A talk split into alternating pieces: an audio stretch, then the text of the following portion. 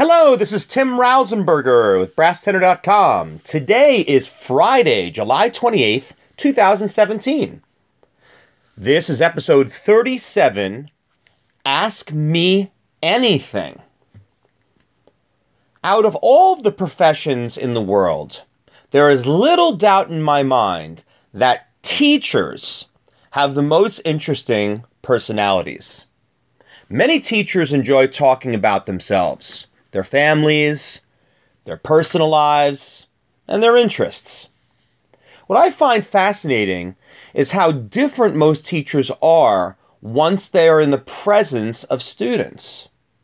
Yes, I fully understand the need to be a professional at all times. But for today's podcast, which is essentially an impromptu lesson plan, I openly wonder how many teachers have actually done this before or would be willing to even consider trying this particular lesson with their students. Ask me anything. This is a lesson that's been one of the most entertaining and downright fun lessons I've ever had with students. Ask me anything. The concept is just that. And it can be done in so many different situations in a classroom. Now, it's unlikely most administrators are going to be okay with you doing this lesson as a call it 45 minute lesson. Some are have more of an open mind when it comes to this particular area of making a connection with your students and might say go for it. But in today's day and age, we know that time in the classroom is precious and there's a lot of pressure on teachers to achieve so many different goals and expectations. Here's what happens when you decide to do an Ask Me Anything lesson. This works best when you have something that's happened during the course of the school day where you have, for lack of a better word, dead time. I'll give you an example. Let's say there was an assembly that was planned to be an hour and 20 minutes. And for whatever reason, the assembly ended early. It ended in it ended 20 minutes early. I'm sure we've all been in that situation before. And if it's a few minutes, it's one thing. But when you're dealing with like 20 minutes, you're trying to figure out ways to kill time. Now, depending on the situation, you might actually be in an environment where your students don't even have access to their materials. Like if you wanted to have them do some reading or do their homework. Maybe they're now in uh, an auditorium, they could be in a gymnasium, wherever the case may be. So here's the chance to be able to do this particular lesson. And here's how it works students are going to have the chance to ask you anything that they want. Now, you need to obviously establish some parameters, and it's up to you as a professional to figure out what those parameters should be and what you feel most comfortable sharing.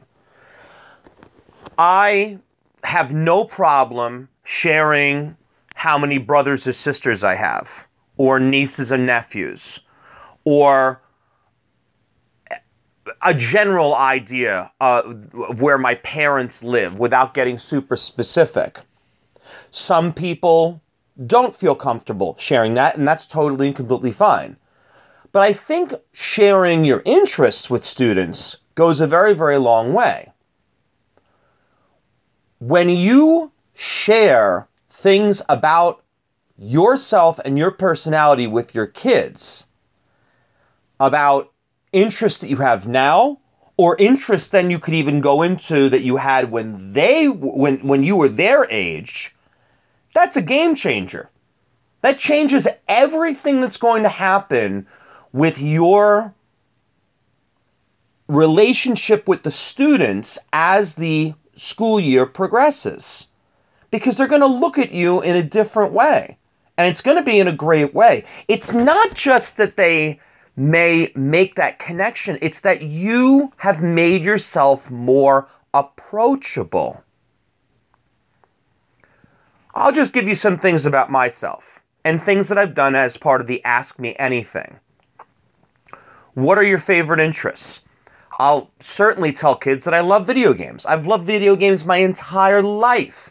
I don't understand some of the games that they play today, and I'm very forthright with them about that. I don't understand all the shoot 'em up type of games, and I will take that opportunity to even encourage and say, you know, I prefer games that have to do with logic. I like card games a lot.